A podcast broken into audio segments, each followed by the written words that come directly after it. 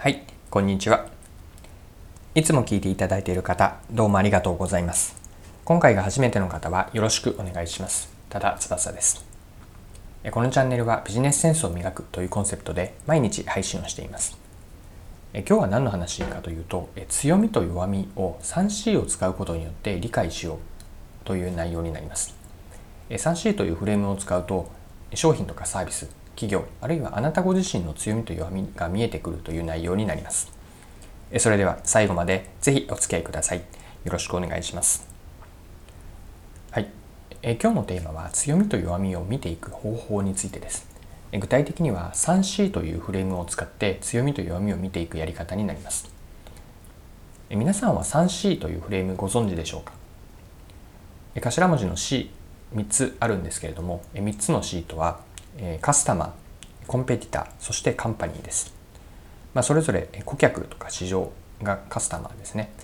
で2つ目の、えカンパニーというのが自社になってコンペティターというのが競合になります。でこのうち3つのうち外部の視点というのが、えっ、とカスタマーとコンペティターですね顧客と競合が何かそして内部の視点を入れるのがカンパニー自社自分たちはどうなっているのかでこの3つをしっかりとセットで見ることによって現状把握ができます。で現状把握ができれば強みと弱みを見ていくことができます。では具体的にもう少し3つをどのように強みと弱みにつなげるかについて見ていきましょう。はい。じゃあ1つ目まずは、えーと、カスタマーから見ていきましょう。カスタマー、顧客なんですけれども、ここでは顧客もそうですだし、もう少しこう視野を広げて、市場について見ていく、まあ、その環境ですね。どんな市場に参入しているのかあるいはこれから参入しようとしているかも含めた市場性これがか、えっと、カスタマーになります。市場性のその把握になりますね。で市場というのは例えばその,、うん、その環境の広さ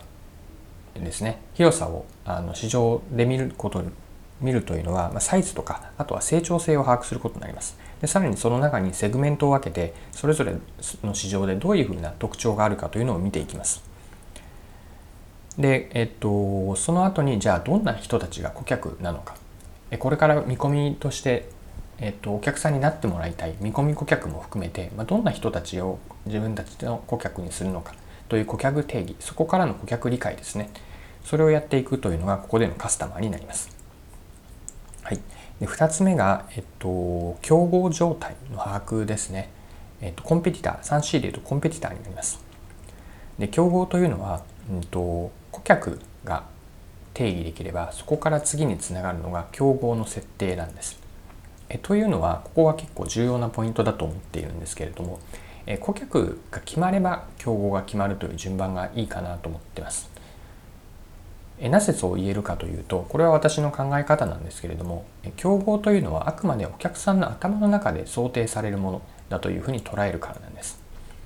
もう少し具体的にご説明するとですねあの競合というのはその選択肢だと思っているんですね。例えばお客さんがこれを欲しいとかこれをしたいこれを買いたいと思った時に頭の中にその候補となる選択肢が思い浮かぶと思います。うんとここではじゃあ選択肢が5つあったとしますね。ABCDE という5つがあったとします。でここでの例は A が自分たちがこう提供している売っている商品サービスまたはサービスだとします。それ以外の選択肢 BCDE と4つがあるんですけれどもこの4つというのがお客さんの視点での競合になります。でこの BCDE というのは同じカテゴリーかもしれないしもしかしたらそうじゃない全然違うところと比較しているかもしれないんですけれどもあくまで顧客視点で競合を見る。これが競合の設定。で最初に言った顧客が定義することによって顧客を定義することによって競合が決まっていく。お客さんが ABCDE と。いう中の B から E までが競合になります。まあこのように競合は何かという視点もあの強み弱みを比較するときに重要な観点になります。では3つ目ですね、カンパニーです。これは自社内の状況、自分たちは今どういう状態にあるのか、これの理解になります。3C のうち少し先ほども触れたんですが、えっと、1つ目と2つ目、カスタマーとコンペティターというのは外部の視点外の環境を見る、えーとまあ、分析になります。まあ、それに対して外だけではなくてしっかりと内側の状況具体的には例えば自分たちのこう組織のフォーメーションはどうなっているのか誰と誰がこう関わっているのか、まあ、どういうリソースがあってそしてどんなこう業務オペレーション業務フローにつながっているかバリューチェーンがどうなっているかといったようなこう俯瞰的に社内に関しても自分たちの内部に関しても見ていく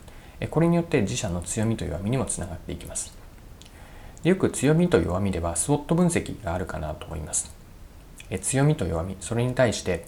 えっと、機会と脅威をえー、と見る。これが強みにつなげていくんですけれどもその前提に当たる当たってやっておきたいというのはこの 3C だと思っているんです。